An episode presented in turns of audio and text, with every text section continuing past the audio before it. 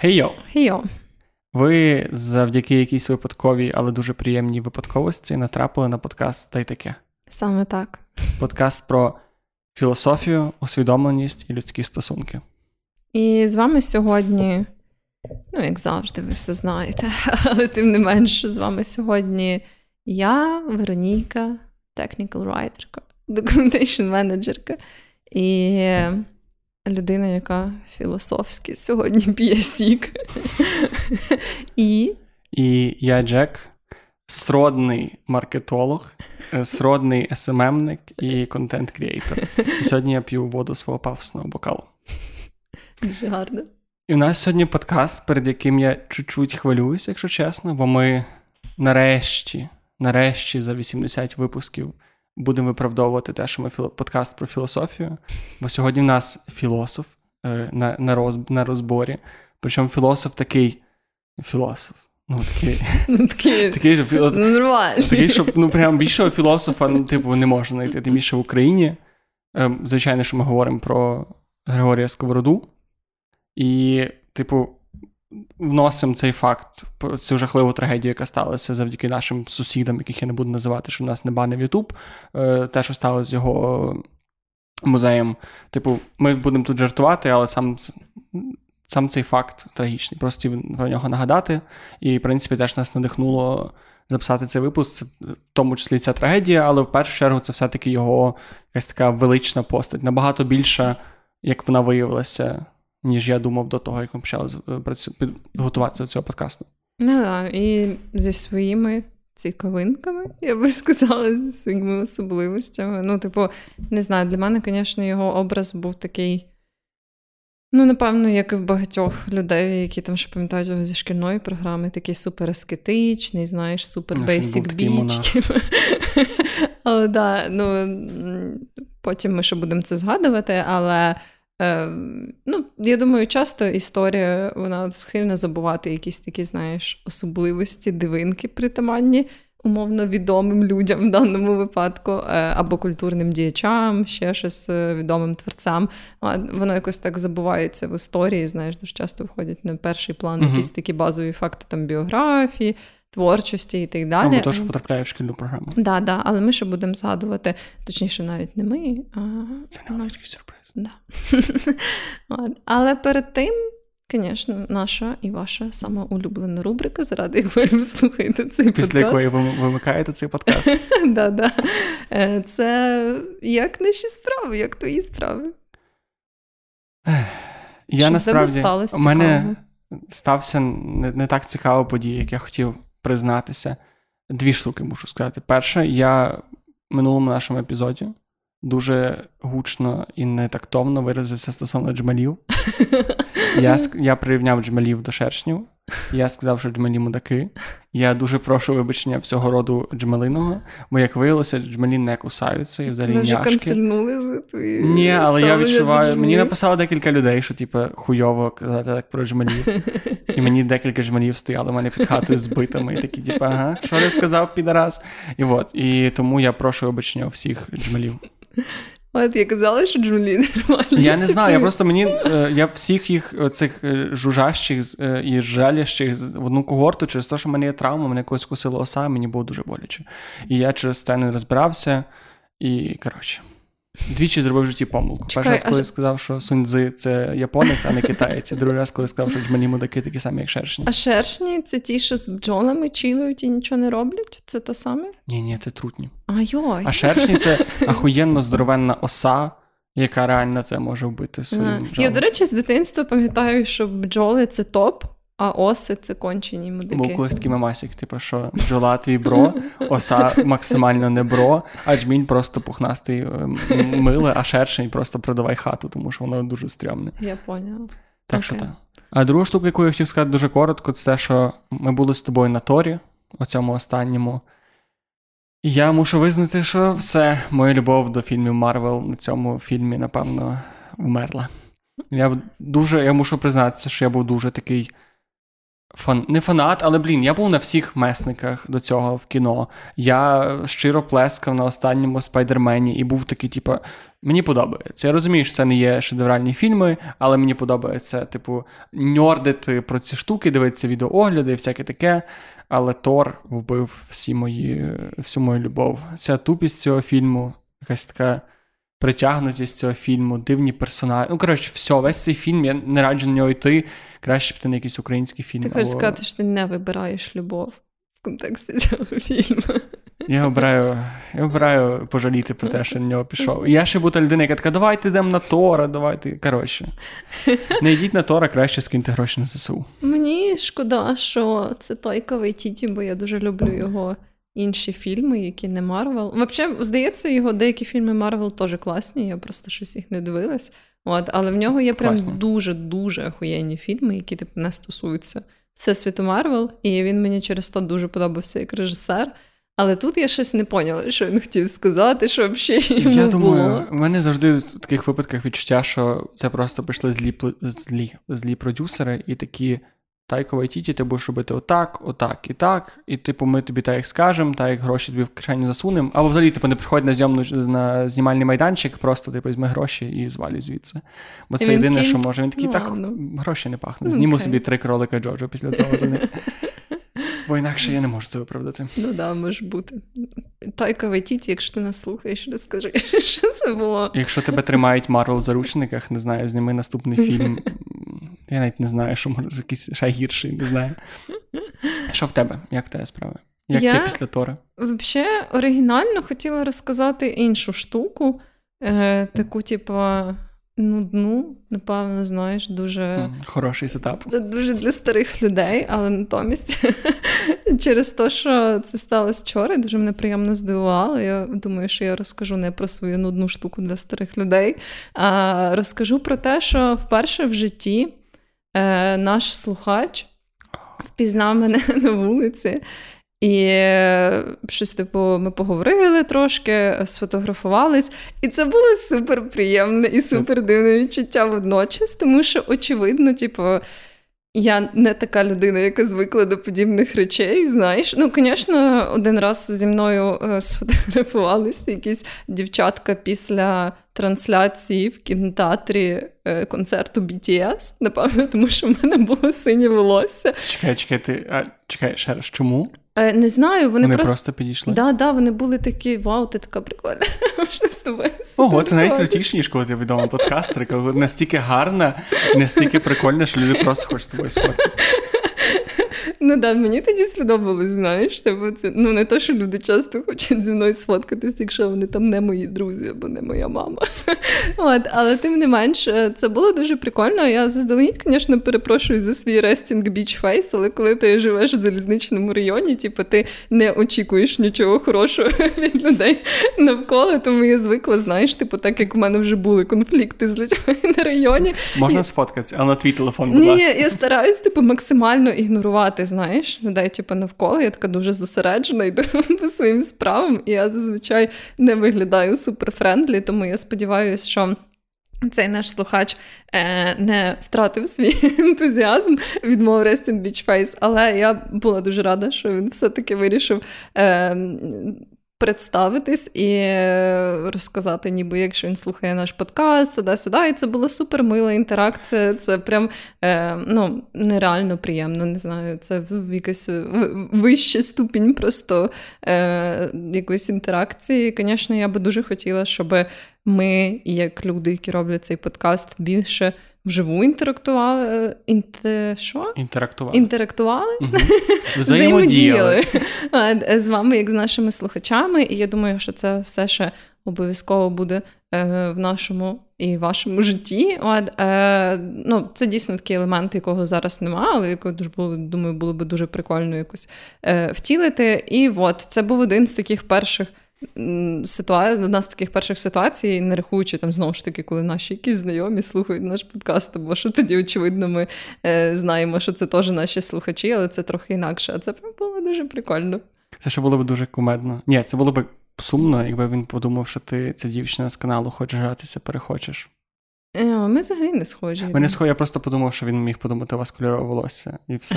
Типу, є ж люди, які такі, ну, кольорове волосся, він всі однакові. Він прям запитав мене, чи я Вероніка і чи я Technical Writer Documentation Manager.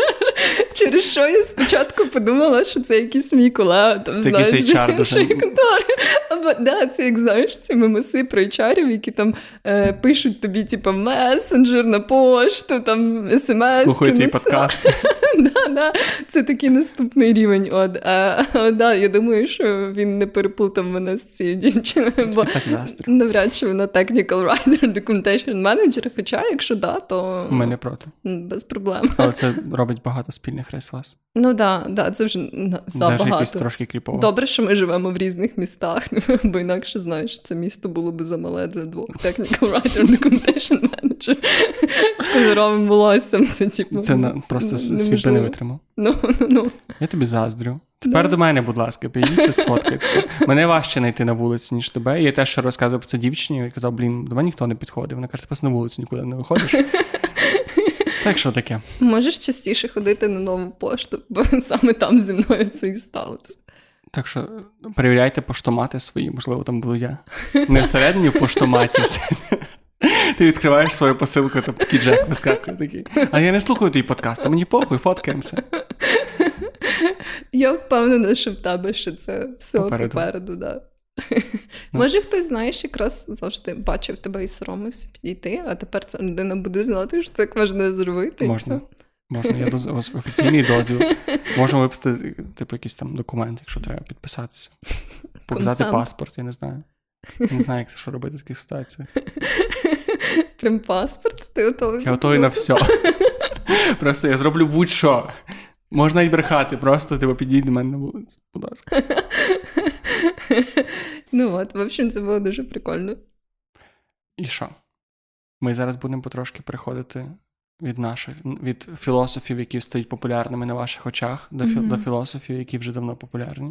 Mm-hmm. Але ми будемо відверті з вами, ми не є філологами, ми не є істориками. Ну, ми це, кажемо, хто ми, але... Це типу, найбільше зізнання, секретне просто. Пісня джмелівця сьогодні. Да, да, що ми не є філологами. І ми не так багато знаємо про Сковороду, як треба для людей, які кажуть, що він робить подкаст про Сковороду. Тому у нас є невеличкий чіт-код, приємний для вас. Ми запросили наш подкаст. Він, ця людина зараз не вийде з цих дверей, на превеликий жаль, але це зараз буде... Андрій, заходь, будь ласка. Це було би кріпово, якби був в мене вдома. Але суть не в тому. Зараз буде коротка вставка е, з нашого такого інтерв'ю, з нашої бесіди з Андрієм е, під нікнеймом Полум'яний, який веде одноіменний, полу... одноіменний не Андрій, а одноіменний Полум'яний Інстаграм і, по-моєму, Телеграм, і, по-моєму, ж навіть Ютуб. Тому всі посилання будуть в описі. Це дуже класний культуролог, філолог mm. і людина, яка шарить за Сковороду набагато краще. А потім ми вже повернемося і будемо говорити про те, що для нас Сковорода. Що Сковорода для на... в наших життях, в наших е... життях, в нашій роботі сродній. І просто поговоримо про те, як можна типу, його всю цю філософію вкласти, чи не можна її вкласти, чи треба вкласти. Ми не знаємо. Привіт. Привіт, мене звати Андрій, і я філолог, видавець, веду блог про українську культуру і досліджую творчість та життя Сковороди. Якось так сталося. Ну, так, мені здається, ти просто ідеальний кандидат, щоб розпитати тебе про Сковороду, особливо людям, які менше знають про Сковороду, ніж хотілося б. І давай, чому Сковорода ахуєнний? Ну, всім іншим кандидатам просто п'ятдесят плюс. І тому, напевно, вони не користують, вони не знають, що це подкасти. А чому Сковорода а, дуже класний? Напевно, тому що Сковорода жив триста років тому і вже а, бачив певний такий, знаєте, м- сенс спокійного і а, вільного життя. Тобто, оця його а, цитата як епітафія, що світ ловив, метод спіймав. Тобто, це справді так, тому що ми про Сковороду май, знаємо дуже мало. Навіть його зображення у нас точного немає. Зображення на п'ятисотці або його портрети створені не за його життя. Тобто ми навіть не знаємо, як він виглядав. Це такий собі аутсайдер української літератури. Все починається зі Сковороди, дуже багато... Знаєте, можна прослідкувати в житті писав інших письменників, письменників українських або громадських діячів, саме вплив Сковороди. Тобто це такий собі філософський початок наш. а як, а чому, ну, а чому він зберігся? Ну, тобто, це був єдиний український філософ? Бо, в принципі, коли ти згадуєш, що Україна, філософія, література, в тебе, крім Сковороди, принаймні, сорі, у мене, не з'являється більше ніяких імен. Це дійсно більше нікого не було, чи він просто чомусь виявився таким найбільш стійкий до часу? Ні, були філософи інші, просто Сковорода, він актуальний. Навіть при тому, що це набожна людина, яка називає Біблію голубкою своєю, ну, типу, цікаво дуже. А, при тому він е, вегетаріанець, він не їв ні м'яса і риби, він е, був за спортик, так, тобто людина мандрувала, це мандрівний філософ, він, він не користувався майже транспортом, він ходив пішки, і він був досить таким дивакуватим насправді. Його ідеї е, базуються на ідеях, е, що таке щастя? Ну, як, як знайти своє щастя, як знайти себе, як себе пізнати? От якщо наразі ми якимось чином намагаємося засудити, знаєте, оцей культ е, нарцисизму, то Сковорода навпаки казав, це супер круто, любити і пізнавати себе, нікого не слухайте і взагалі живіть так, щоб ви були щасливі. Але ж і щастя Сковороди – це трошки інша концепція, ніж у нас. Щастя Сковороди в сродній праці, в сродності, тобто в тому, для чого ти був народжений.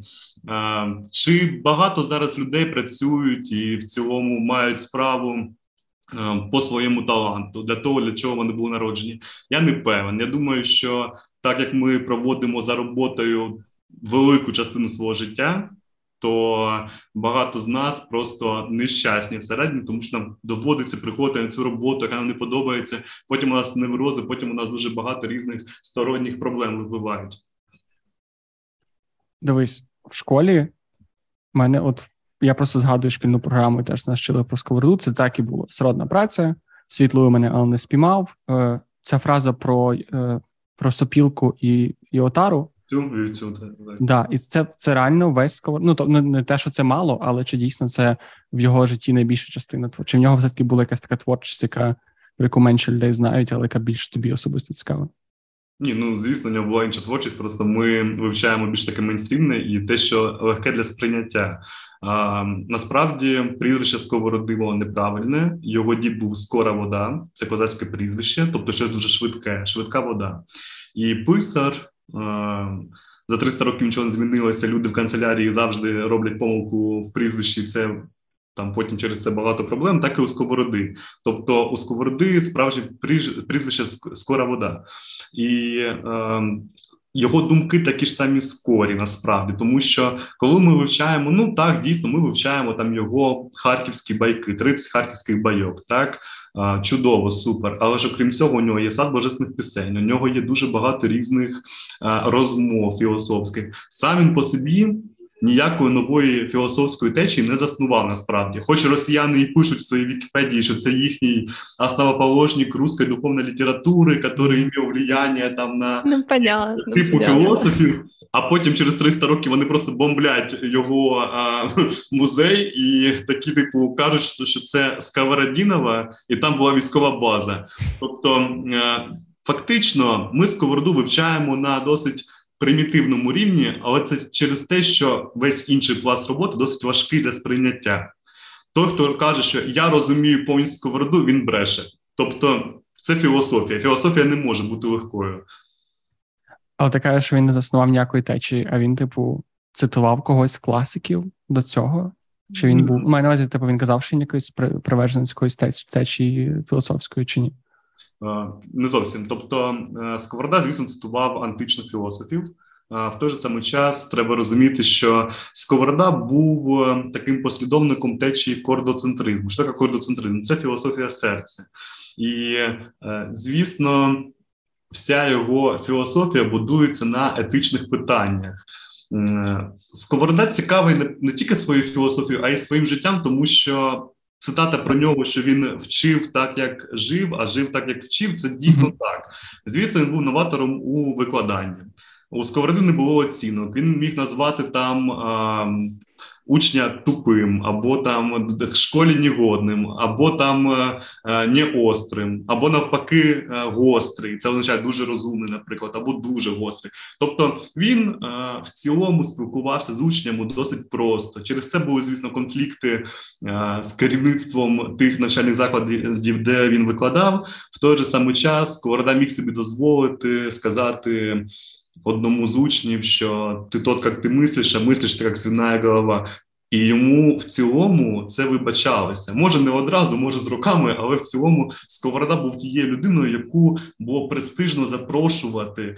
Він же фактично не мав постійного, постійної роботи.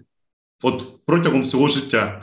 Mm-hmm. Ця людина просто, ну, тобто він, е, знаєте, подорожував різними селами, містами, і всі хотіли його запросити до себе, ну, не те, щоб пожити, просто відвідати їх. І таким чином він подорожував і досить непогано себе почував. Е, mm-hmm. Якщо говорити в цілому про Сковороду як символ, то всі інші філософи поруч з ним не такі вже і філософи, тому що Сковорода намагається бути таким щирим другом для читача. Сковорода в першу чергу пише про те, як бути людиною щасливою, що таке щастя. Ну, мені оце більше всього і подобається, тому що це величезна проблема зараз, і ми навіть а, під час війни собі забороняємо бути щасливими, тому що ми думаємо, що якщо ми зараз відчуваємо якісь позитивні емоції, ну, може, не всі, я особисто, то це погано відчувати позитивні емоції, коли йде війна. А в Сковороди про це також є різні розмови. Сковорода іншої думки. А може ти, я, от, ти згадував за, за те, що він був доволі набожною людиною. Чи ти знаєш, як взагалі ця його така доволі унікальна філософія поєднувалася з цією набожністю? Бо, власне, наприклад, коли я ресерчила, я не дуже теж багато читала Сковороди, але коли я це ресерчила, я зауважила, що його погляд на релігію теж був такий доволі специфічний, е, ніби як він теж дуже акцентував багато уваги на тому, що ти пізнаєш Бога через пізнання самого себе і такі от подібні речі. І, можливо, ти знаєш, як це на практиці в його житті, чи в нього, можливо, були якісь, знаєш, ці конфлікти між тим, як релігія на той час проявлялась в суспільстві, бо зазвичай це не була така чолова штука, типу ти там пізнаєш, як хочеш. Типу. От. Е, то, можливо, ти ще знаєш про це, то теж було б цікаво почути. А, ну, звісно, Сковорода був набожним, а в той же самий час він намагався просто втекти від цих церковних догм, від цих правил жорстких, тому що він казав, що церква поміж людей, тобто церква в серці. І в цілому Бог є всюди для нього, в його концепції. І Сковорода, у нього є концепція «неравне всім равенство», «нерівна всім рівність». На п'ятисотці ви можете побачити фонтан. Гравюру фонтана. Так ось це нерівне всім рівні. Що це означає? Сковорода вважав, що Бог подібен до багатого фонтану. От з цього багатого фонтану розвивається вода чи енергія, хто як хоче розуміти. Так ось а, суть в чому? В тому, що а, ця вода наповнює різні, ну, різними струменями, наповнює різні посудини за місткістю, за їхнім об'ємом. Тобто стакани, миски, тарілки, от, вибачте, там, бочки. В чому суть? В тому, що хоч ми всі різні за формою, наприклад, ми люди, але в той же самий час, ну, нам всім потрібно... У нас різні потреби. Це нормально, що ми всі різні, ми маємо різні потреби. А в той же самий час Сковорода каже, що а, наша рівність в тому, що ми всі наповнені від природи. Оцією енергією, цією водою. Це класна концепція справедливості, тому що коли на футбольну команду приносять, наприклад, кеди всі тридцять шостого розміру, ну комусь підійде, звісно, а комусь вони будуть малі або великі. І це, це рівність, так. От всім порівну дали такий же самий розмір. В той же самий час це несправедливо, тому що якщо в мене сорок шостий розмір ноги, тобто достатньо така велика, то мій той тридцять шостий, ну куди я його надягну на носа. Тобто ось так це і працює. Стосовно церкви, треба розуміти, що Сковорода був дуже популярний серед людей, його твори переписували, переказували, і церква хотіла, щоб він прийняв постриг і долучився до них. І от є, були три дискусії, це... Там приходили папи в рясах і в цілому запрошували, а як же відмовитися, якщо тобі пропонує духовенство. І от тричі Сковорода відповідав а, негативно, і на третій раз є два варіанти, що він сказав. Перший варіант, він сказав, ну, добре, якщо ви хочете, щоб духовенство ставало більшим, навіщо ви тут стовпи не отесані? Другий варіант – це те, що Сковорода сказав, що, ну, добре, якщо ви дійсно вважаєте, що духовенство повинно рости і хочете, щоб вас стало двічі більше, просто їжте більше смаженого та солодкого і не бувайте на холодному святому повітрі. Тобто він їх так тролив насправді, і Сковорода тролив не тільки духовенство, хоча це ж вважалося, розумієте, це ненормативно було, тому що духовенство – це певний соціальний і моральний авторитет, і їм відмовляти було досить дивно і небезпечно в плані свого авторитету. Сковорода так міг із імператрицею, наприклад. Колись е, Катерина друга, наче, чи Єлизавета, я вже трошки підзабув. Коротше, імператриця цієї, е, цієї росіюшки, так, тобто вона послала через свого фаворита Потьомкіна, це Катерина друга, е, вона послала до Сковороди гінця, щоб той запропонував переїхати Сковороді з цієї сільської умовної України до столиці Петербурга. І цей, м- е, ця людина застає Сковороду на пасовище. Там десь пасуться вівці, Сковорода грає на сопілці, він підходить до нього і говорить, що сама імператриця запросила вас доєднатися а, ну, до її двору і переїхати до Петербурга. На що Сковорода відповідає, що а, мені сопілка і вівця дорожче царського вінця. І треба розуміти, що йому за це нічого не було. Ну, і другий випадок був такий, що коли він все ж таки прийняв запрошення і приїхав, його завели в таку багату залу, завели люди, почали просто а, чекати на цю імператрицю. У них, напевно, така звичка запізнюватися, щоб показати свою зайнятість і велич. Заходить імператриця, всі починають вклонятися, чуть не падають вже, не б'ють поклони. Один Сковорода стоїть і спокійно на неї дивиться. Для неї це було цікаво і незвичайно, тому що вона звикла до цих холопів, які готові в будь-який момент, ну не знаю, кидатись до неї в ноги. Вона запитує, чому ти не поклонився тій, е, якій все живе на світі, вклоняється. Ну, тобто, розуміємо, там вже були такі величезні амбіції.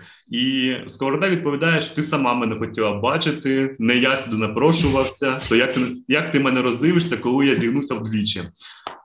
І знов-таки йому нічого не було. А що?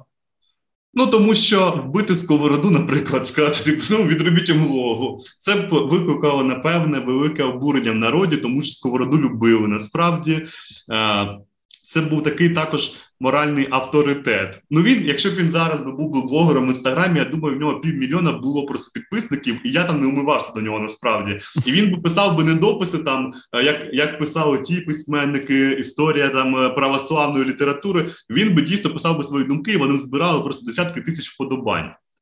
Але, напевно, зараз трошки смаки змінилися, на жаль, або на щастя, тому... До речі, про смаки. Як ти, от, ти відчуваєш? Ти багато писав про Сковороду і в блозі і говорив про нього. Наскільки він актуальний в головах українців? От порівняно з тим, як тобі би хотілося, щоб це було? Я боюсь, що більшість українців не знають, таке Сковорода. На всі там сто, та й я не знаю, на всі сто відсотків то таке Сковорода.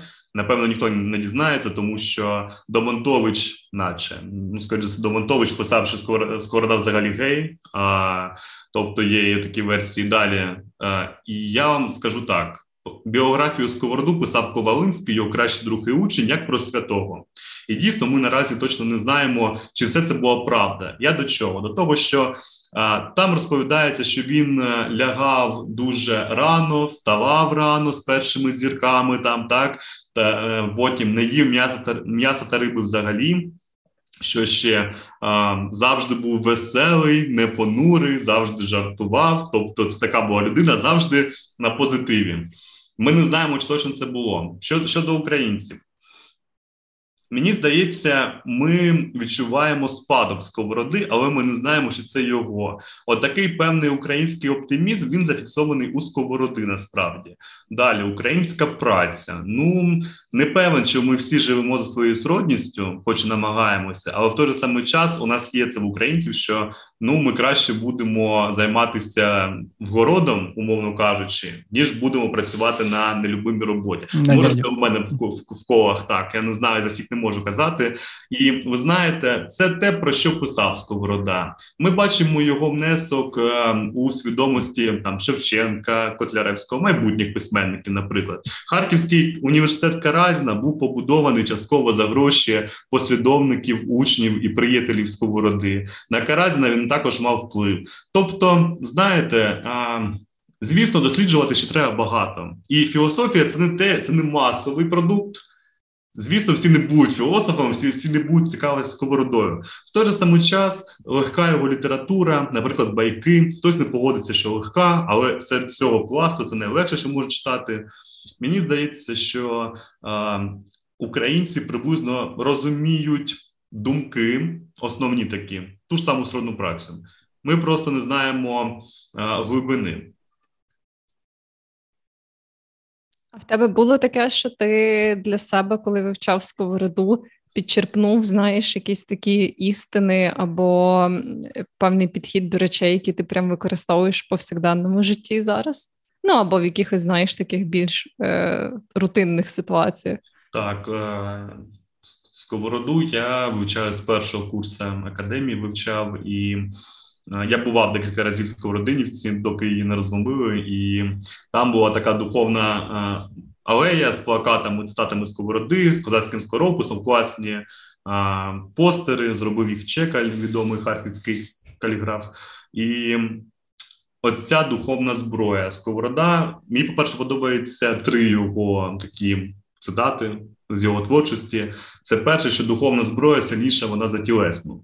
Тобто, насправді це так і є. Там, де перемагає наш дух, ну, я це для себе сприймаю, як наша психіка насправді. Те, що ми можемо витримати емоційно і психічно, все інше вже не має насправді значення. Тому що ну, от, оцей емоційний біль, він набагато, він набагато сильніший і гостріший, ніж фізичний.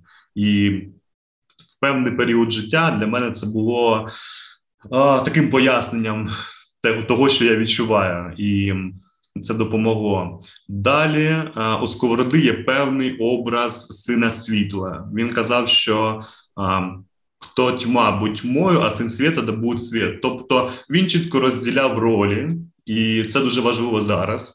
Немає домовленості зі злом, наприклад. Ми не можемо сидіти на двох стільцях і з одного боку казати: «Ох, ну, а, я засуджую Путіна, він трохи не правий, так, а от чому я буду ткатися від русского язика і культури? А, а при чому здесь Пушкін?» Тобто ми не можемо сидіти на двох ну, стільцях. Треба вже вирішувати, за кого ми, за красивих чи за розумних, наприклад.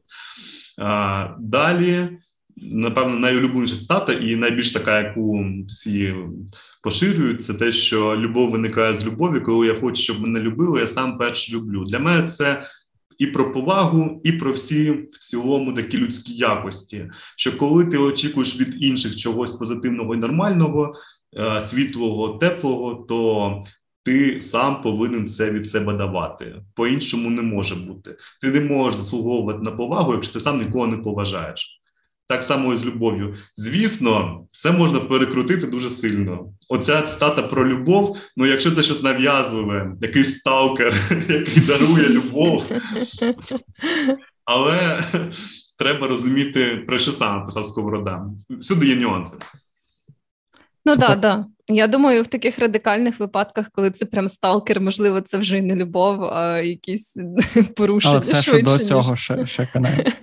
Він, да. Наскільки це ще актуально, насправді, особливо це, що ти казав за добро і зло, і за вибір між цим. Гуд, дуже дякую тобі за розмову. Я сподіваюся, було цікаво. І було супер цікаво. Це просто змотивує людей більше читати. Тому що ми маємо класних філософів. Ну, добре, почніть зі Сковороди. Ми маємо класних письменників, але ми любимо там говорити про Ніцше, ми любимо говорити про когось ще, а своїх ми якось так, ну, потім, колись потім. Дякую, що запросили. Да, мені Як здається, багато людей трохи травмовані цим шкільним досвідом пізнання українських філософів і письменників, але однозначно потрібно, мені здається, робити зусилля в тому, щоб рухатись далі, переживати, залишати цю травму в минулому і дізнаватись про ці всі речі з нової перспективи. І тому дуже круто, що ти сьогодні прийшов до нас і що ти займаєшся такою свого роду просвітницькою діяльністю теж в цьому напрямку.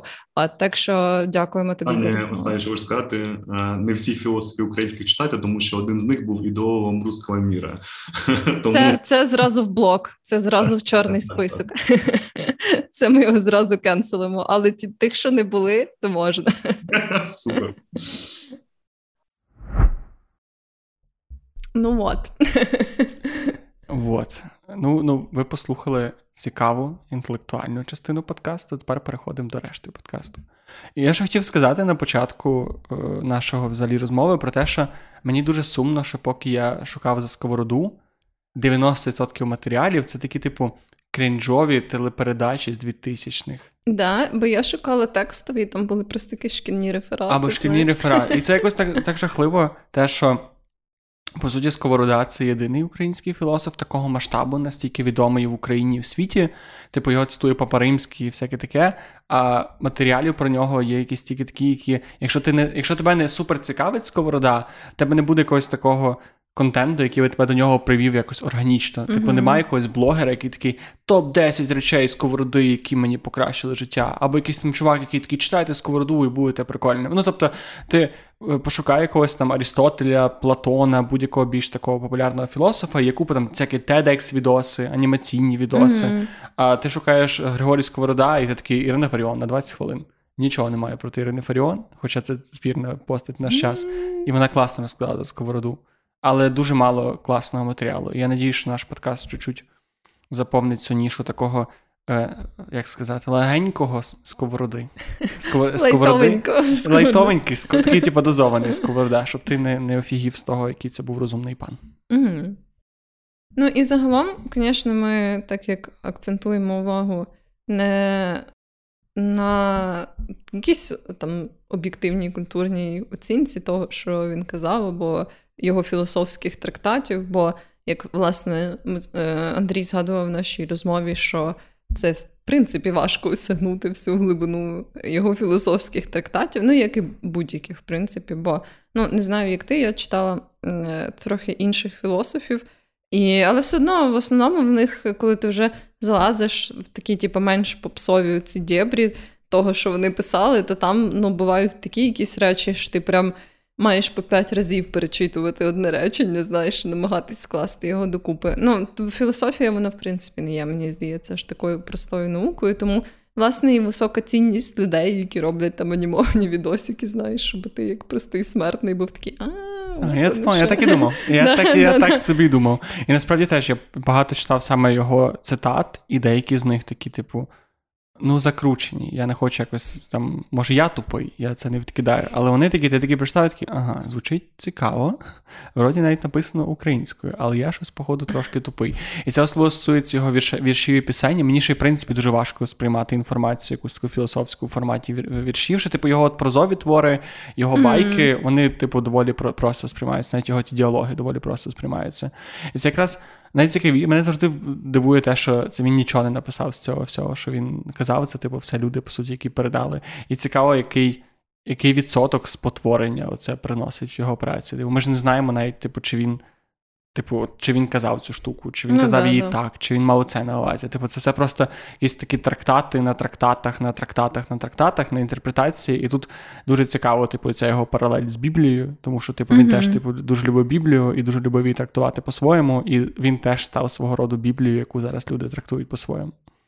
Ну, е, загалом, я думаю, що, ну, теж це, мені здається, поширене явище, особливо серед філософів і таких людей, які ну, не, не документують свою прям працю, знаєш, слово в слово. Та навіть коли документують, мені здається, все одно в перекладах, там, знаєш, ще щось, воно ну, губиться частково, хоча, напевно, не настільки, як коли прям твої послідовники переписують те, що ти говориш. Цікаво, що він ще б дивився їм зошит, такий, що ти написав? Я такого не казав.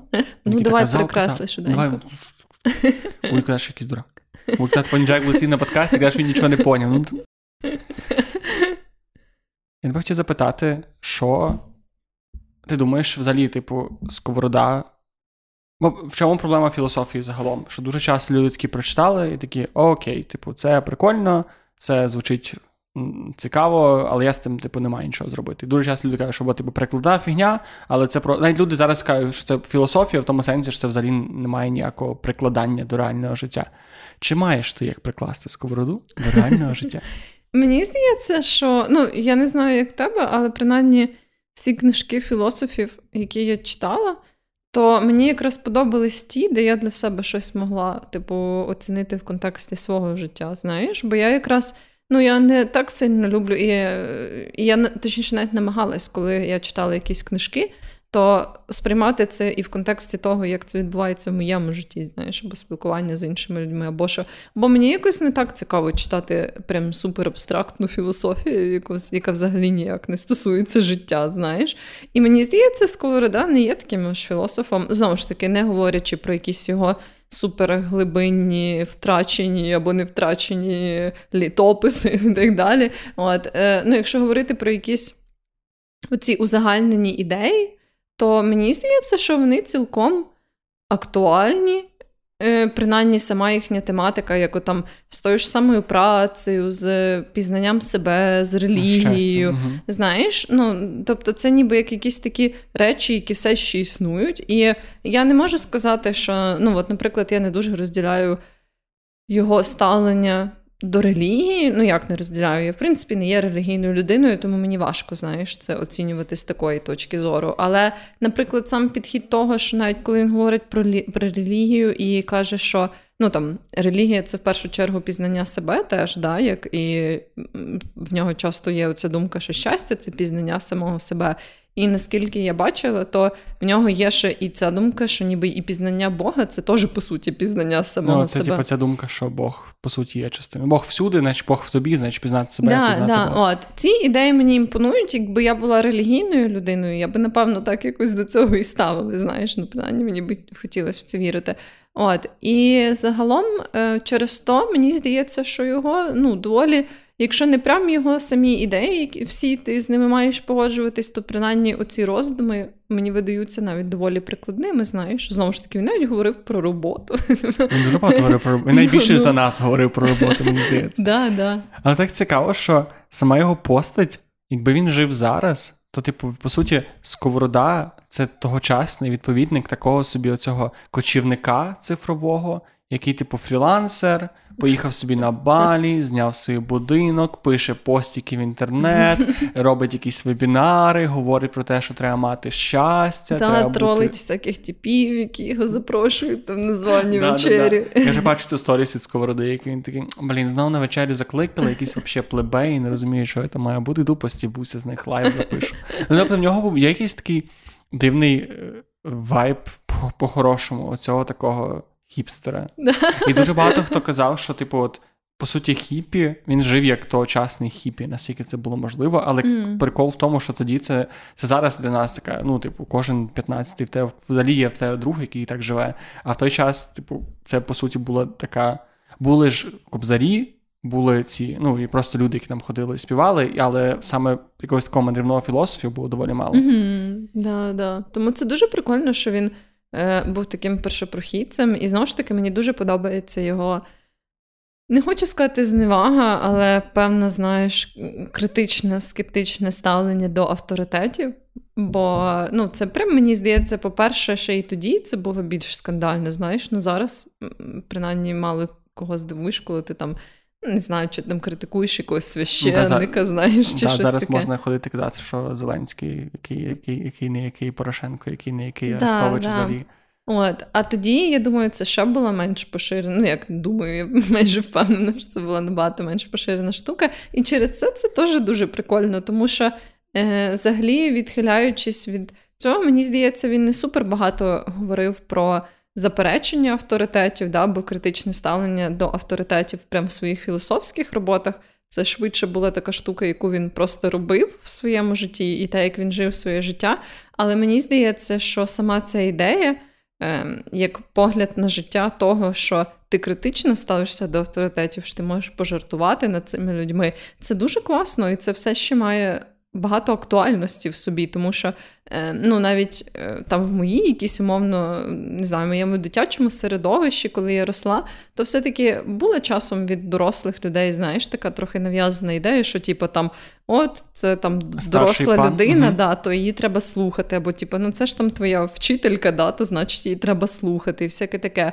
От, і е, мені завжди подобалось навпаки, я тоді ще якось в молодому віці почула цю пораду е, про те, що треба, власне, критично ставитись до всіх людей, які презентують себе як твої авторитети. І мені здається, що це суперкорисна, суперахуєнна ідея взагалі, яка ну, дуже тобі допомагає в житті, тому що тоді ти не відчуваєш, знаєш, такої прям ем, втрати себе перед цим умовним авторитетом. Під, під Але мені здається, що от в чому єдиний такий для мене, принаймні, контрадикція, і в чому така трошки, що мені заважає його сприймати до кінця, як те, що, по суті, він був в доволі привілейованому стані. Угу. Тобто він не був, він ходив і казав, що типу, треба займатися тим, для чого тебе створив Бог, він посилав російську імператрицю, але після того, вже після того, як він був, типу, супербагатий, ну, бо він, типу, дуже багато, він був і при дворі співав, і загалом був такий, типу, він був не бідний пан, і теж Андрій до цього посилався, що він, в принципі, не був, не був в злиднях, далеко від цього, він до кінця життя пив саме дороге вино, і так, mm-hmm. всяке таке. І він, в принципі, мав цю можливість, і мене дуже цікавило, як приходить, типу, Сковорода, який, по суті, рок-зірка того часу, такий, типу, собі хіпстер, хіпі рок-зірка, і він приходить до тебе в кріпацтво, я не знаю, чи було кріпацтво, сорі за мій, але плюс-мінус якийсь схожий устрій, я думаю, суспільство тоді був, і казав, що, ребята, наші ви такі селяни, та то не прикольно, то взагалі не сродна праця, давайте почілим, походимо собі. І мені здається, що, типу, зараз це навіть актуальніше, ніж було в той час, тому що тоді, мені здається, було набагато менше свободи вибору, яка, по суті, і диктує тобі можливість цю сродну працю для себе знайти. Ну, да, да. Ну, якби зараз все ще є багато таких умов, е, про які ми говорили, коли говорили про капіталізм. Ну, я, я теж, до речі, згадував цей наш подкаст, тому що це така, що, ребята, давайте собі просто виберіть сродну працю, послухайте своє серце. То чи це, в принципі, можна вважати якоюсь універсальною порадою, чи ти мусиш робити відсилку на те, що, типу, ти не можеш в всіх своїх життєвих обставинах, будь-яких даних, е- шукати сродну працю, шукати себе, коли ти маєш, типу, їбашити на заводі або на, на городі? Ну, я думаю, воно і не претендує на те, щоб бути універсальною порадою, знаєш, це більше, ну, точніше, може, Сковорода й думав, що це універсальна порада, але, ну, хизи, це, звісно, нереалістично очікувати, що ну, прям людина з кріпацтва буде така, все, мені похуй на це кріпацтво. Пішов нахуй цар, пішов нахуй пан, пішов нахуй церква, я йду за Сковородою. Так, так, ну я не думаю, що це прямо ж так реалістично було на той час, та й зараз навіть, ну якби є такі моменти, коли твої просто вихідні дані, да, як там, не знаю, твій стан здоров'я, або типу сім'я, в якій ти народився, твої якісь, е, ну, небажання підвести інших людей, коли вони тебе обмежують, знаєш, і це ніби як е, ясно, що кожен робить вибір там на користь себе або на користь інших людей, це не завжди легкий вибір. От, але, ну, звісно, ця філософія Сковороди, вона не те, що була дуже така інтерсекціональна, знаєш, коли кажуть про якісь течії, що вони стають інтерсекціональні, коли вони, типу, як враховують різний контекст, різних людей, там, залежно від їх раси, залежно від там їхніх статків, угу. походження. То я би не сказала, що це дуже інтерсекціональна штука, бо він дійсно був такий собі, ну, більш привілейований чувак, при тому, що його ідеї е, були доволі інноваційними і класними, і всяке таке, але на практиці я не думаю, що ж так багато людей могли е, прям дозволити собі втілювати їх від А до Я, але, ну, як ідеї, я думаю, це були вартісні штуки, вартісні поширення, і на той час теж могли надихати, принаймні, деяких людей. Ну, і він людей. був суперпопулярний. Ну, ну, тобто ну. ми не можемо забирати те, що він за життя був, ну, дуже відомий чувак. Так, да, да, це насправді круто, тому що, знову ж таки, ну, далеко не всі там митці, письменники, художники, філософи, вони набувають популярності за життя, знаєш. Дуже часто це зовсім протилежно. Тим більше, що він нічого не писав. Ну, тобто да. він, по суті, просто був такий. Дуже багато я читав, що люди знаходять паралелів між Буддою і Сковородою, і мені здається, що це чуть-чуть перебільшено, звичайно, але це дуже цікаво в тому плані, що взагалі Сковороді приписують дуже багато містицизму, прямо з тих джерел, які я читав, і кажуть, що в нього був момент, коли він так якби був в якомусь монастирі, і він, власне, оцей перехід його між е, таким життям багатим, коли він був там е, в хорі, коли він їздив оце по Європі дегустувати вина і для, для цариці, і загалом, коли він був такий доволі заможний, і між оцим його таким аскетичним способом життя в нього сталося духовне просвітлення. І всі кажуть, що типу, от це був такий, як його прям е, буддійський експірієнс, і це його mm. на, навернуло на аскетизм. Я ще раз кажу, що це швидше за все не так. Я особисто в це не вірю. Мені просто подобається, як люди з часом починають такі, ну, Сковорода був настільки, ну, він як Будда був. Ну, ну типу, він ж теж босий ходив, напевно, теж, теж був аскетичним. Наче був як Будда.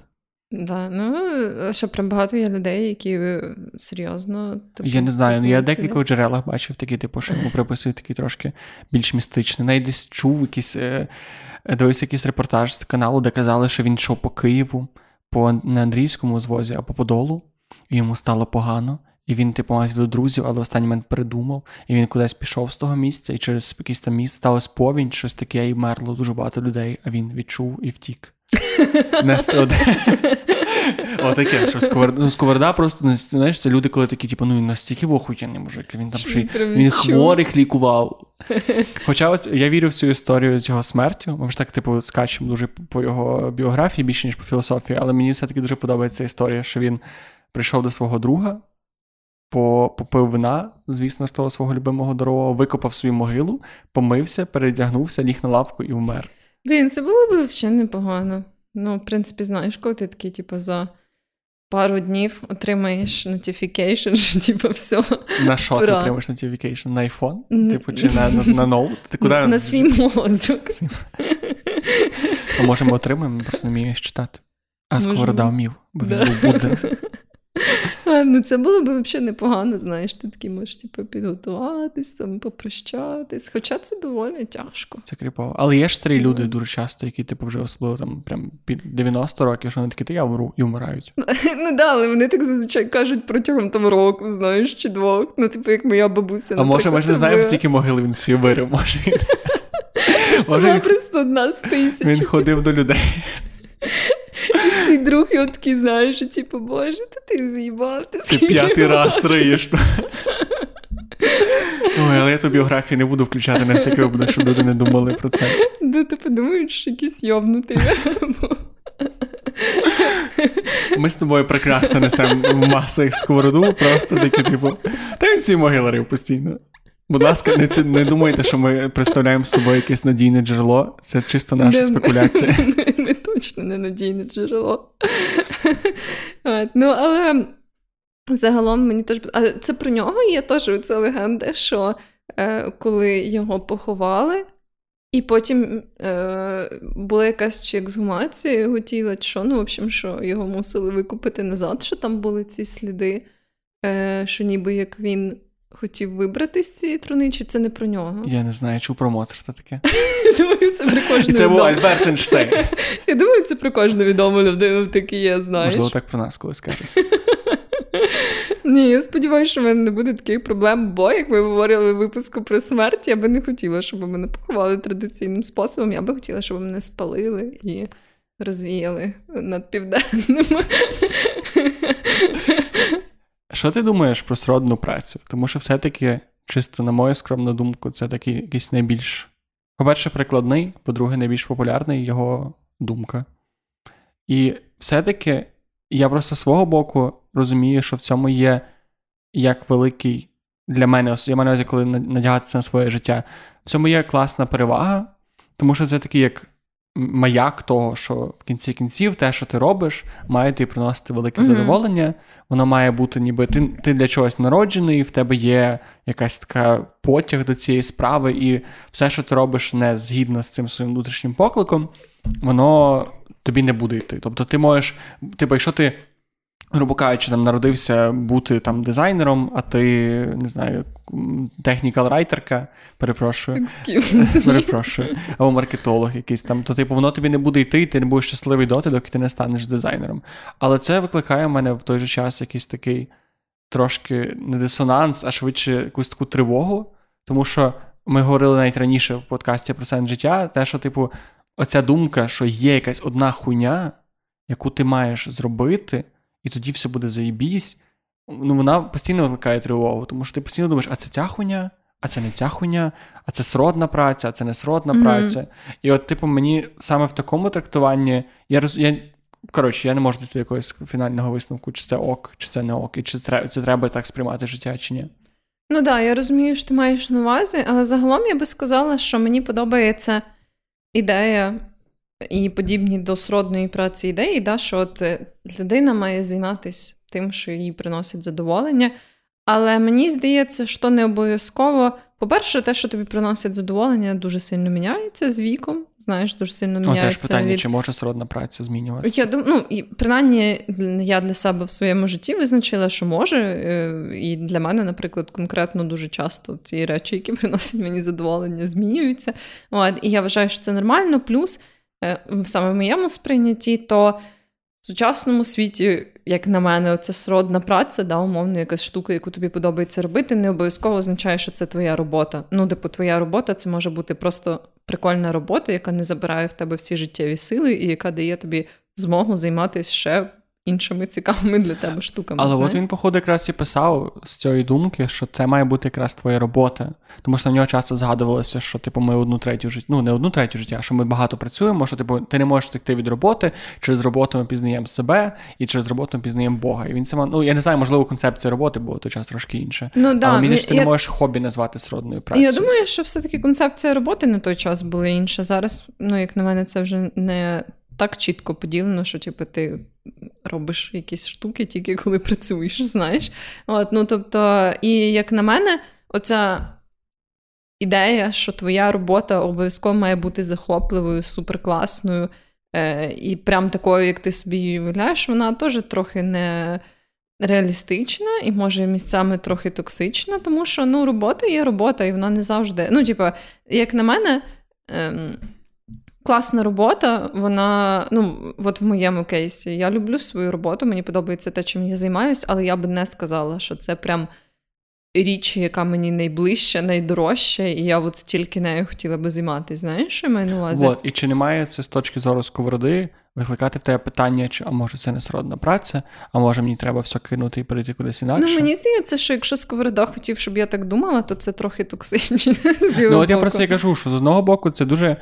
правильна думка, що треба шукати в житті. Це теж от його основна філософія, це філософія того, що ти маєш пізнати щастя. І в тому числі в робота, яка займає в тебе величезний час, якщо тобі не приносить щастя, якщо ти не відчуваєш, що ти для цього створений, то воно ніби йде е, кудись, незрозуміло куди, ти витрачаєш час. Але до якої межі це має бути суто позитивно, і, можливо, десь це описано. Я але... думаю, що вона просто має тобі бути, ну, нормально, приносити задоволення, знаєш, тобі не обов'язково прям горіти своєю роботою. Ну, я вважаю, що це цілком. Але тоді, але тоді це якось не, не, не в'яжеться мені з тим, що це прям сродна праця. Що це але прям в тебе ти... може бути сродна праця в інших сферах, не в твоїй роботі. Ну, типу, ти можеш мати свій проєкт, свій подкаст, або що, ну, тобто, знаєш, над яким ти прям, ну, яким ти пишаєшся, який ти любиш, який ти розвиваєш, це ж теж сродне. В принципі, так. От просто, mm. а який відсоток життя має бути сродний, а який не має бути сродний? Я думаю, це все дуже індивідуально. Та в сенсі індивідуально. Ну, мені здається, що ти маєш просто, ну, ти, знову ж таки, це, я думаю, змінюється залежно від твого контексту, це раз від контексту подій навколо тебе. А по-друге, ти, я думаю, більше орієнтуєшся по власним відчуттям. Ну, от знаєш, як, наприклад, коли ти там починаєш власну справу, є такі люди, які мають власну справу і водночас працюють ще на якійсь роботі. Ну, бо так mm-hmm. їм заходить. І я думаю, що це теж нормальна комбінація. І, думаю, теж залежно від того, як там розвивається або їхня робота, або їхня справа, вони можуть в певний момент життя оцей відсоток сродної праці мати більший, а не сродної менший, а в якийсь момент навпаки. І я думаю, що це все окей, це просто ти орієнтуєшся по своєму моральному стану, по тому, що для тебе в пріоритеті. Бо, знову ж таки, в сучасної людини, ну, часом пріоритет виходить взагалі штука не пов'язана з працею, не пов'язана з роботою, не пов'язана з тими захопленнями. Ну, от, наприклад, не знаю, твої там стосунки, да, романтичні. А, в якийсь момент ти пріоритизуєш їх, я думаю, тоді там тобі сродна, не сродна, сродна праця, праця, в принципі, все одно, типу, і ти такий, боже, коли... Та є стосунки, це твоя сродна праця. сім'я? Я не думаю. Я думаю, це просто інший аспект. Це ж не твоя робота. Це просто така річ, яка певний час в тебе займає прям топові відсотки твоєї уваги, твоєї душевної сили, там, знаєш. Але в Сковороди є цитата, типу, що краще бути звичайним котом, ніж, типу, якось там, не, ну, я зараз це не цитую, типу, що краще бути котом, ніж якоюсь незрозумілою подобою лева.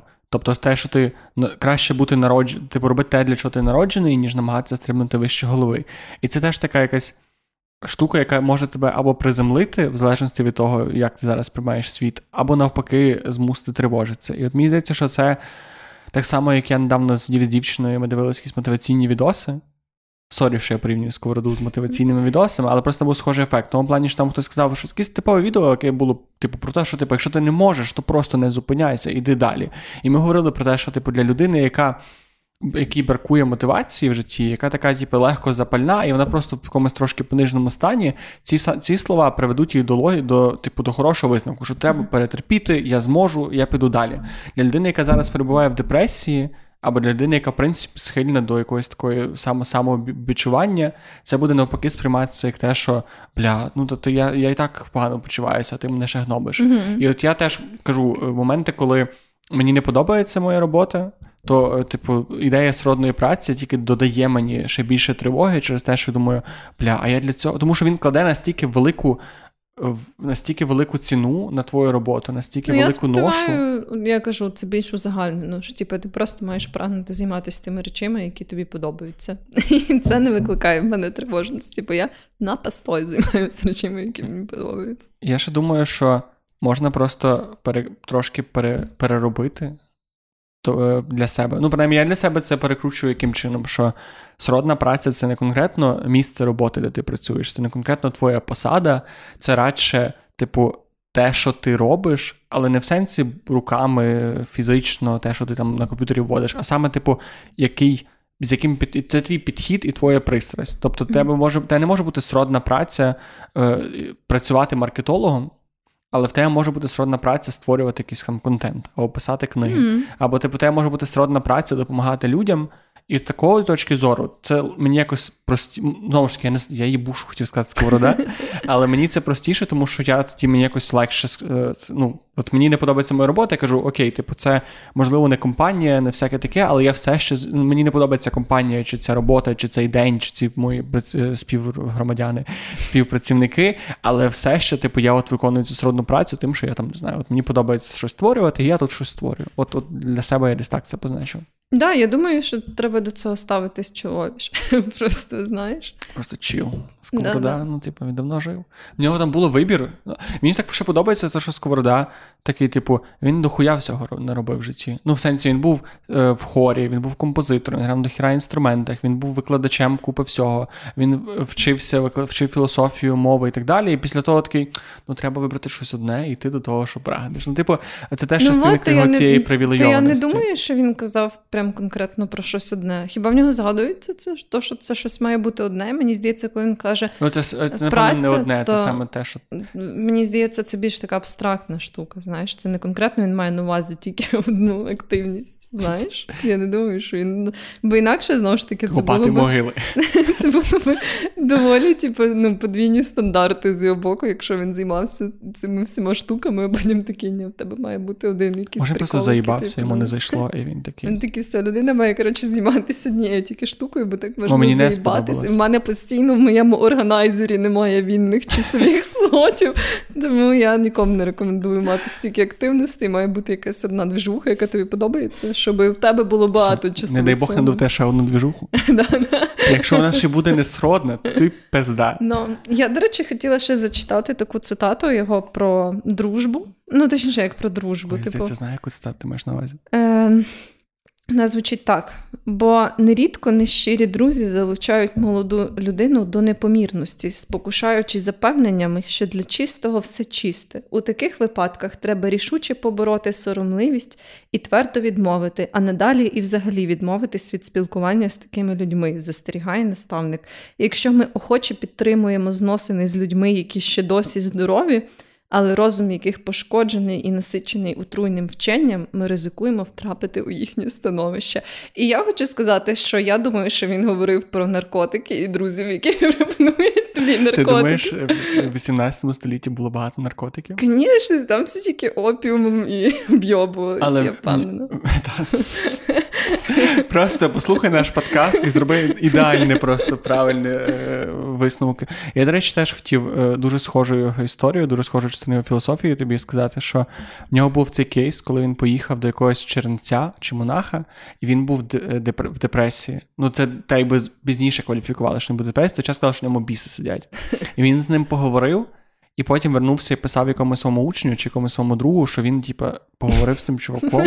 І він, типу, так заїбався, що ж сам не впав в депресію. Ну, це не цитата, звичайно ж. І в нього, насправді, дуже теж було багато думок про те, що не спілкуйся з людьми, з токсичними людьми, тому що ти теж стаєш токсичним. Але коли ти говориш це про людину в депресії, або коли отак, так, як тут, ну, тобто, як це трактувати? Як те, що якщо тобі не подобається, як думає твій друг, то ти пішов і нахуй? Ну так, але я взагалі, ну насправді, якщо говорити конкретно про цю цитату, що я зачитала, то я не впевнена, що він має на увазі під непомірністю. Типу... Може, це коли ти несродно працюєш?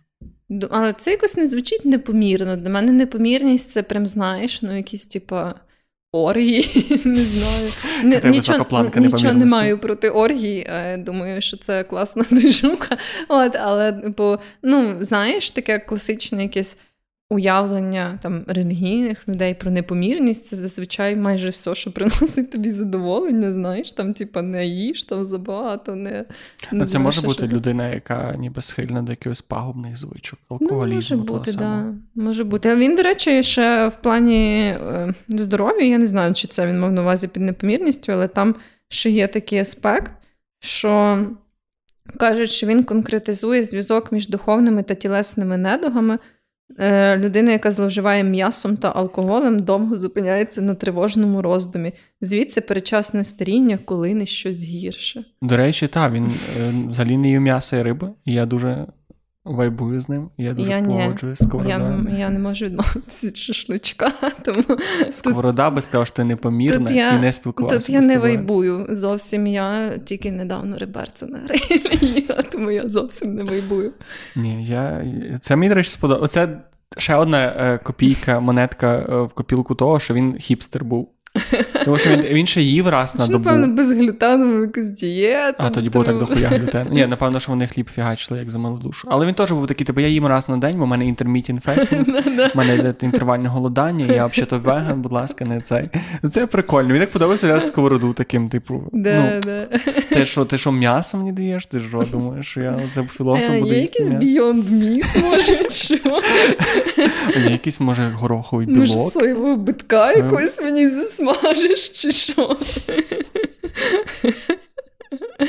Ну, в общем, да. Але з цією непомірністю цікаво. Я щось не знайшла більше конкретики про те, що саме він вважає непомірністю. От, е, ну, не знаю. Я думаю, серед моїх друзів немає непомірних людей. Жодних. Всі, всі помірні. Да, тому я не думаю, що я непомірна. Але якщо от до цієї теми з депресією, тобто я чудово розумію цей аргумент того, що спілкуватися з депресивними людьми е, робить тебе теж депресивним. Але це не робиться чимось поганим. Ну, тобто, де баланс між тим, що ця людина... Я думаю, ну, не знаю, з мого досвіду спілкування з е, депресивними людьми, це не то, що робить тебе депресивним, це просто виснажує тебе більше. Ну, просто якщо у тебе доволі високий рівень емпатії, то так чи інакше ти на себе це приймеш. Ну, так, да, але, ну, от, якби все одно, мені здається, при певному рівні вміння процесити свої емоції, ти не то, що прям впадеш в депресію від того, що ти поспілкуєшся з депресивною людиною, просто, ну, ти однозначно можеш відчувати більшу емоційну втому від такого спілкування. І це нормально, тобто тут ти теж маєш подбати про себе. Ну, хоча, я думаю, якщо це прям такий випадок, коли це твій партнер, знаєш, з яким ти живеш, то я думаю, це має ще більший вплив на тебе. Але так, як Сковорода говорив, от, наприклад, просто про цього такого більш рандомного чувака, та, ну і в контексті навіть друзів, то мені здається, що це, ну, не так же і...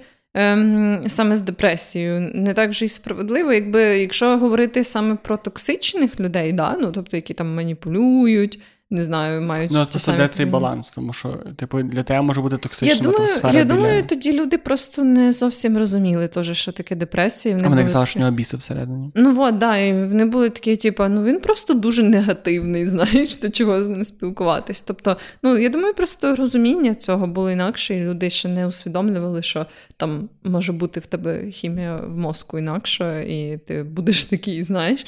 От, тобто... Ну, я думаю, якби, мені здається, Сковорода був сучасником нашим, то він, може би, і мав трохи інакше ставлення до цього. Ну, так, чомусь мені видається, що він е, це казав не від того, що він прям думав, що, типа, не можна спілкуватись з сумними людьми, знаєш, або там з людьми в депресії. Але в нього є оцей вайб цієї такої фрази, що будь з тими людьми, якими ти хочеш сам бути. Він дуже багато казав, типу, що люди, друзі тебе наповнюють, що ти маєш ну, бути да, з людьми, да. які тебе наповнюють. І теж наскільки ця фраза, от ти береш, просто ти береш її на своє життя і такий, типу, от ти мене наповнюєш, чи ти мене не наповнюєш? От тобі сьогодні сумно, бо в тебе почалась депресія, то ти мене вже не наповнюєш, ну ти пішов ти нахуй. І от це якраз те місце, де... Ну я не де... думаю теж, що це прямо ж так. Я думаю, якісь... коливання, вони, ну, природні, це не буває так, що ти ніколи там не сумуєш, знаєш, все таке. Ну, але можливо. Це ніби, якщо ти, от, от як жив Сковорода, по суті, він, типу, міг, типу, бути в одної людини свого друга, він там заїбався, пішов до іншої. І, типу, в такому способі життя ти можеш налаштувати такі обставини, коли ти спілкуєшся тільки з тими людьми, які ну, зараз да. приємні, навіть що твій старий друг, а в нього зараз сумний момент, ти можеш від нього піти. І оце якраз оцей момент, коли філософія індивідуалізму.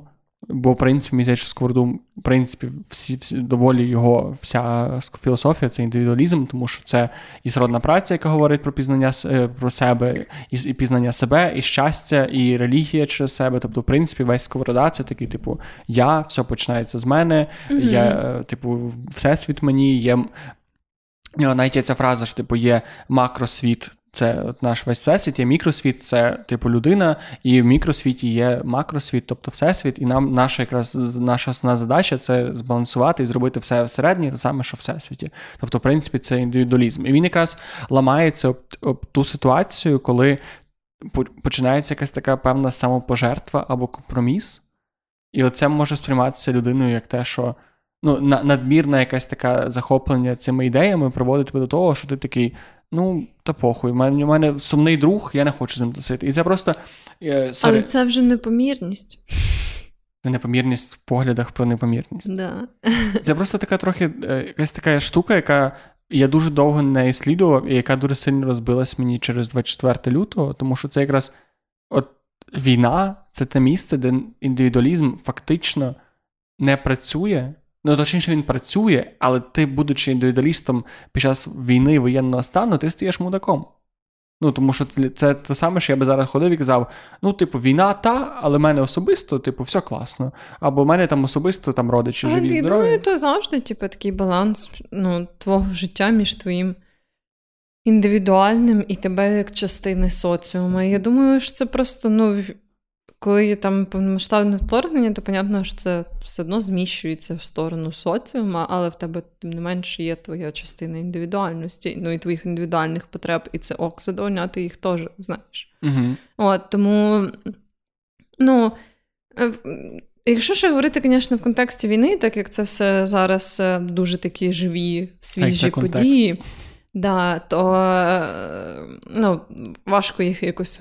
пробувати об'єктивно оцінити, да? Бо ми всі типу, зараз в цьому живемо, ми їх переживаємо, і воно дуже по-різному впливає. Але, тим не менш, я думаю, що все одно, ну ніби як від того, що почалась повномасштабна війна, ти якби, да, ну, ти відчув себе, можливо, більш таким з'єднаним, особливо на початку, типу, як з цим організмом, да, всіх українців.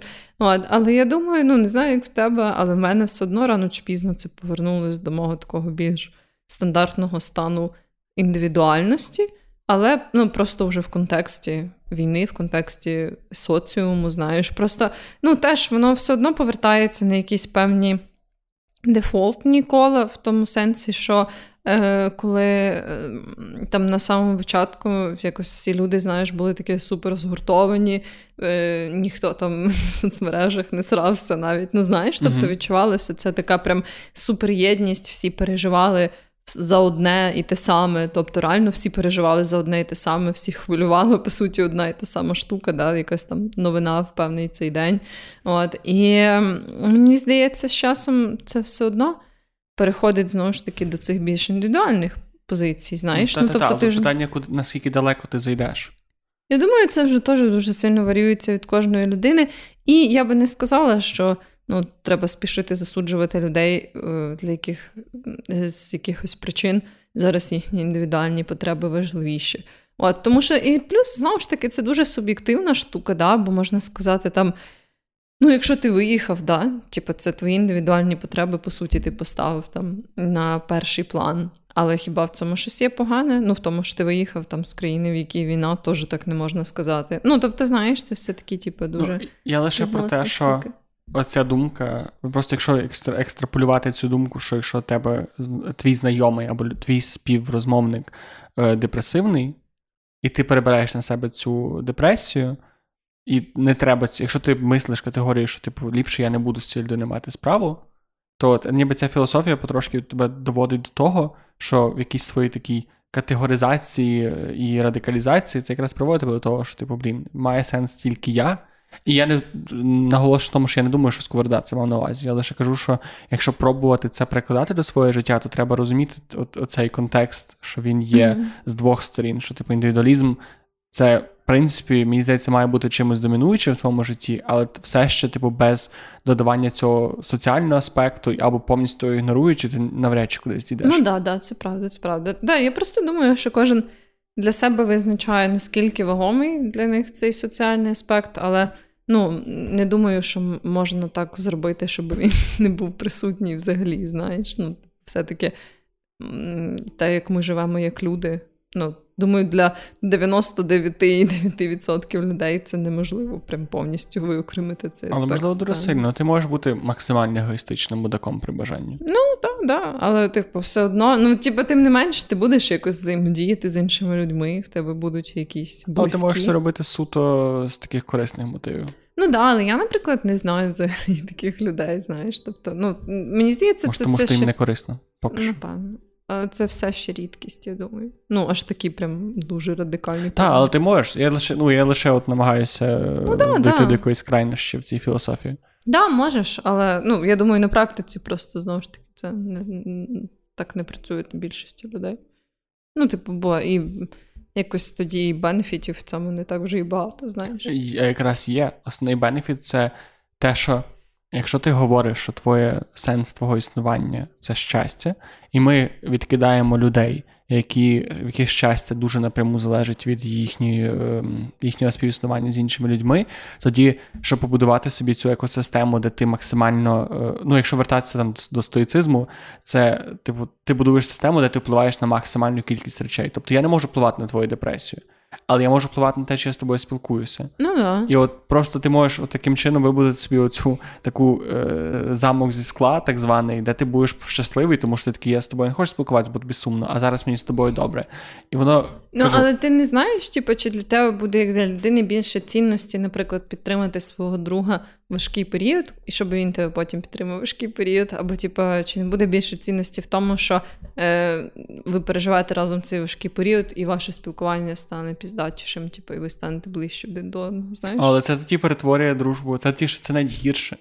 Чого? Ну, то, якщо я ну, з тобою я важкий вас... період тільки для якщо... того... Ні, понятно, що ти так не думаєш, але, типу, якщо оцінювати ніби користь від одного чи іншого рішення, ти все одно не будеш знати, яке в перспективі для тебе корисніше. От Лін, ну, ну так, так можна підписати будь-який альтруїстичний вчинок під егоїстичний, будь-який егоїстичний під альтруїстичний, що не є погано. Ну, так, да, я думаю, знову ж таки, як із егоїзмом і альтруїзмом завжди якийсь мікс, типу, цього. Просто, що, ну, зазвичай люди все одно... Для задоволення якихось своїх потреб вони мають бути соціальними істотами, а типу, коли ти соціальна істота, то все одно бажано, щоб твої стосунки були якісними, знаєш. От, а зазвичай якісні стосунки не формуються просто від того, що, ну, типу, ви спілкуєтесь тоді, коли вам обом весело і все. Ну, от я погоджую, що, типу, мені здається, що або я недозрозумів контекст тієї всієї історії, або... Або, та, я не в тій позиції, коли я буду казати, що, знаєш, Сковорода щось не правий. Мені ще дуже подобаються його погляди на релігію. Тобто ми, ми це згадували раніше, але мені здається, що він якийсь такий мені навіть як людині такій доволі агностичній, супер відгукується те, що він каже, тому що, по суті, е, він супер любив Біблію. Сковорода був дуже релігійною людиною, він був глибоко православною людиною, він читав Біблію і носив її з собою до кінця життя, але при тому він супер не, не конектився з місцевим духовенством, і особливо з московським патріархатом, і це теж дуже іронічно, що він же тоді казав, що типу ця система не, для, не про людей, не про Бога, а про те, що про ієрархію. І, те, і теж його ця відома фраза, що Бог – це великий фонтан, в якому кожному видається рівно те, скільки йому треба. Але цікаво те, що навіть будучи не християн, ну я не вважаю себе там віруючим християнином, практикуючим християнином, його погляд на Біблію прекрасний тим, що він для мене, принаймні, означає, що ти просто все крутиться навколо тебе, і релігія має працювати для тебе. Mm-hmm. І, по суті, ти береш книжку, і не обов'язково це може бути Біблія. Ти можеш так само взяти Сковороду, як ми казали, прочитати його і знайти типу зерно істини, яке актуальне саме для тебе, mm-hmm. і зробити з цього релігію. Типу, ну це і це не забирає тебе від умовного Бога, це не робить тебе грішником, це не робить тебе якимось неправедним чи духовно нерозвиненою людиною, а швидше навпаки. Це забирає тебе. Це єдине, що це робить негативно, що те забирає гроші в церкви.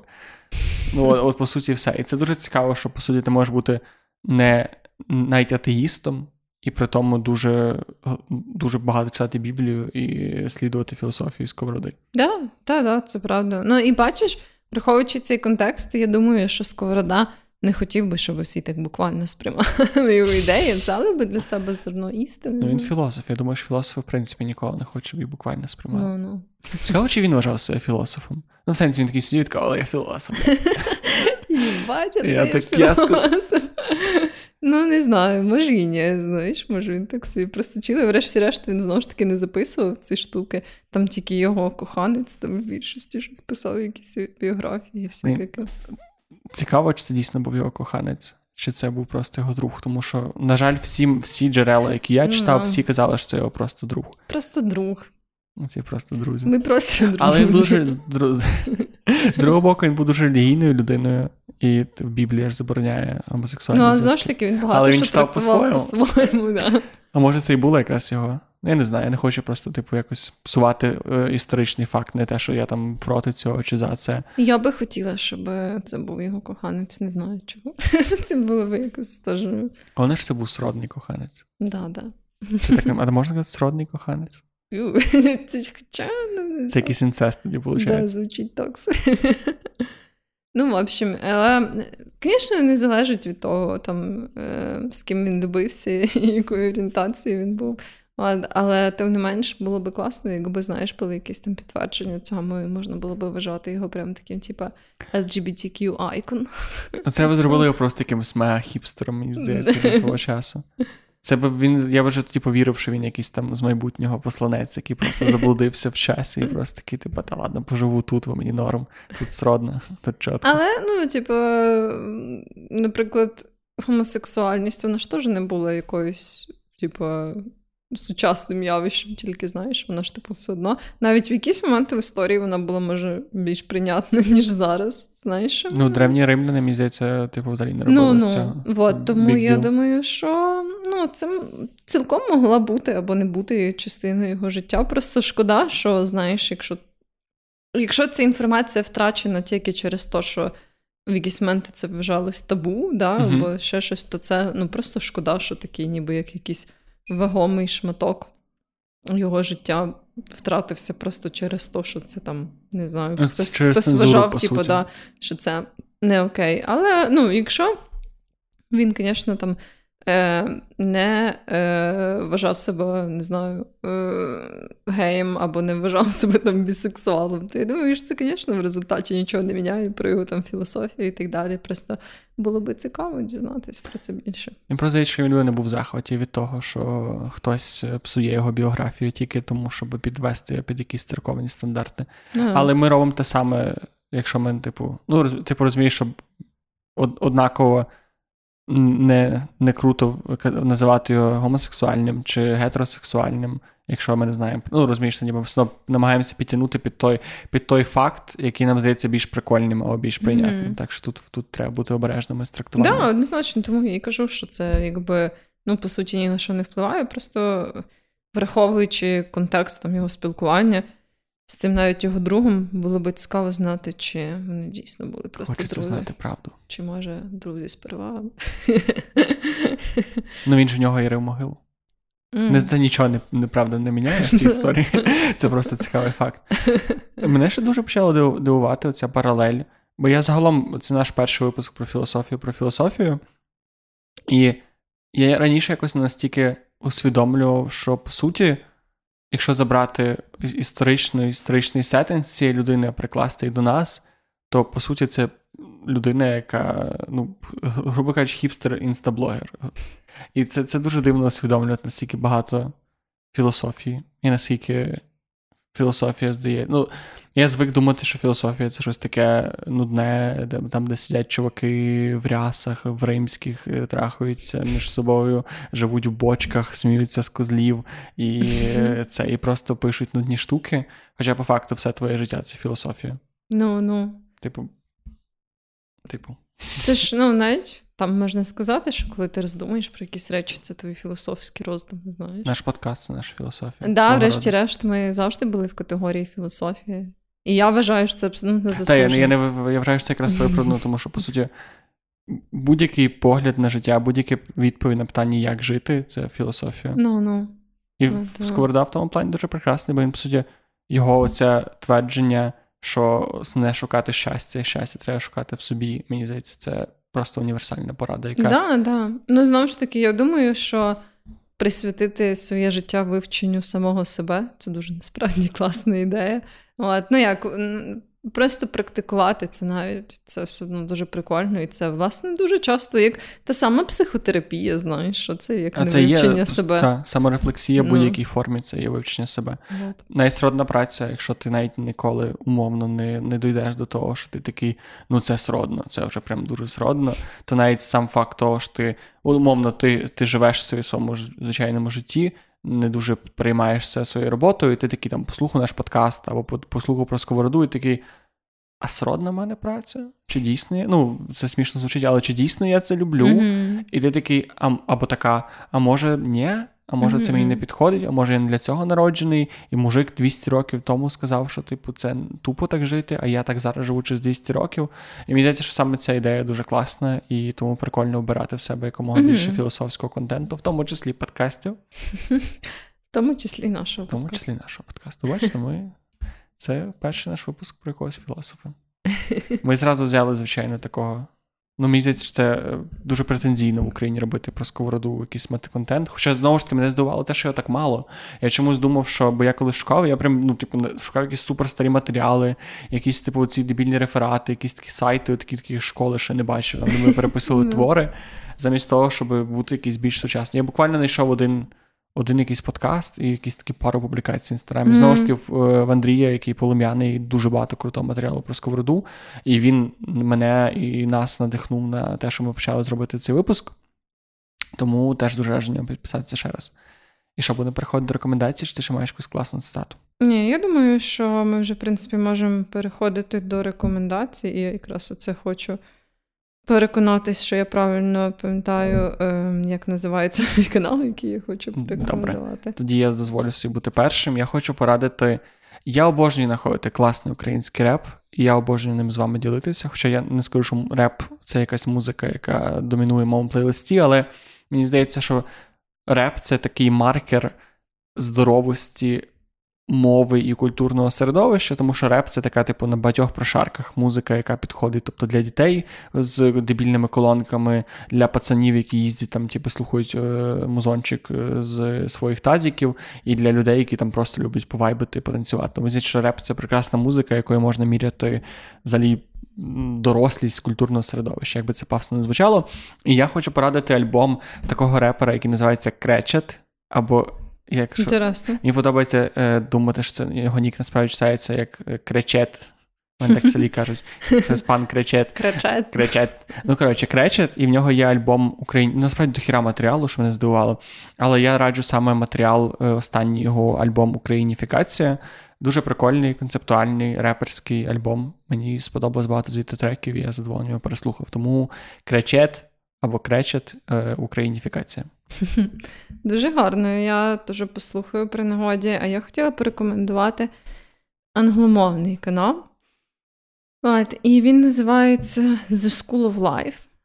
І він якраз таки дуже такий філософський. Вони самі себе описують як um, The School of Life is a collective of psychologists, psychologists, philosophers and writers devoted to helping people lead calmer and more resilient lives. І в них є такі доволі коротенькі відео на дуже різні теми. З дуже малою анімацією, правда? Так, да, да. Угу. Наприклад, як там прийняття і ментальне здоров'я, або е, як бути, як краще проявляти свою любов, е, як навчитись пробачати себе. Е, потім, ну, загалом у них дуже такі, прям можуть бути різні. Е, там, наприклад, є взагалі там, чи мати, чи не мати дітей, або що таке emotional neglect, Ем, навіть є про сон і ментальне здоров'я, але вони всі мають це такий, ну, дуже спокійний вайб, такий, от, да, угу. дуже легкий і, знову ж таки, дуже філософський, як на мене, бо дуже часто вони не кажуть якісь там конкретні штуки, да, або там, що тобі треба, або не треба робити, а більш в такому роздумливому ключі це подають, і в них є прям, ну, дуже цікаві відео, там можна знайти їх майже на будь-яку тематику, яка на даний момент тебе хвилює, там, в стосунках, про спілкування з людьми, про любов, дружню, романтичну і так далі. Ну, от, взагалі, дуже класний канал. А ще зараз є автоматичні українські субтитри від Ютубу, mm-hmm. тому для людей, які, там, можливо, гірше знають англійську, це хороший варіант почати. Так, да, да, або посміятись з якогось машинного перекладу. А, отак. Ми, до речі, вам торчимо досі е, да. сказати, які історії. Мала сказати це на початку подкасту. І ми знову забули про це. Ми скажемо це на кінці, а потім закинемо наш інстаграм для mm-hmm. людей, які не дослухали сюди. Але якщо ти сюди дослухав або дослухала... То це бонус для тебе. Да, саме киця. Для тебе. Це подарунок. Тільки якщо це не твій перший подкаст, який ти наш слухаєш, то, або тоді другий, це тоді це просто якась рандомна інформація, яка тобі нічим не допоможе. Але тим не менше. Ми два випуски назад, чи три, два. Uh-huh. Два випуски назад yeah. робили випуск з історіями з Reddit, серед яких ми заховали дві свої історії, і ви мали відгадати, які. І тут мені дуже сумно, тому що Веронікину історію ви доволі непогано відгадали в нашому інстаграмі. Це була... Да, історія про дружню ревність. І все ще там був доволі великий відсоток людей, які подумали, що е, моя історія про відсутність кунілінгусів – це не моя історія, я поважаю себе. Це було б дуже негарно таке говорити. Ну, тобто, я не знаю, які має бути стосунки з партнером і довіра, щоб ти могла таке розказувати. Або якісь мав би хуйові. Ні, ну, теоретично, це могла бути історія там з якихось моїх минулих стосунків, ну, знаєш, так, чи так. щось таке, як в твоєму випадку. От. Але е, все одно я поважаю себе. Це не моя історія про відсутність з кунілінусів, з моїми кунілінусами. Все, все добре. добре. Не переживайте за це. Добрий вечір. З вами сьогодні нова персонажка нашого подкасту. Називається «Постпродакшн Вероніка». «Постпродакшн Вероніка» несподівано цього недільного вечора виявила, що частина нашого аудіо проїбалась. Тому я зараз вам швиденько розкажу, чим це все закінчилось. І як ви поняли, то моя історія була не про кунілінгуси, моя історія була про дружні ревнощі, а Джекова історія, він там ще розказує, як ну несподівано так вийшло, точніше, може і сподівано, що е, люди там повибирали різні ситуації, що то він, можливо, після ковіду не може це адаптуватись до реального життя. І незважаючи на те, що він багато разів не наголошував на тому, що е, історія про порівняння себе з теперішнім чуваком, колишній, I guess, це не його історія, все одно багато з вас проголосували за те, що це його історія. Ну, в общем, ви поняли, ситуація дуже складна, але насправді Джекова історія – це історія про погано відкриті стосунки. Отак от. Е, я вірю, що ви всі дуже сильно з цього здивовані, крім тих людей, які вибрали, що це правильний варіант відповіді. Ну і дякую, що ви нас сьогодні слухали. Нам дуже приємно, Джеку теж дуже приємно. Е, я впевнена, що він би це сказав, якби зміг, якби був сьогодні тут з нами. От, е, тому дякуємо за ваш час, дякуємо, що приєднались. Цьомки-бомки, наступного разу постараємось не проїбатись з аудіо. Любимо вас.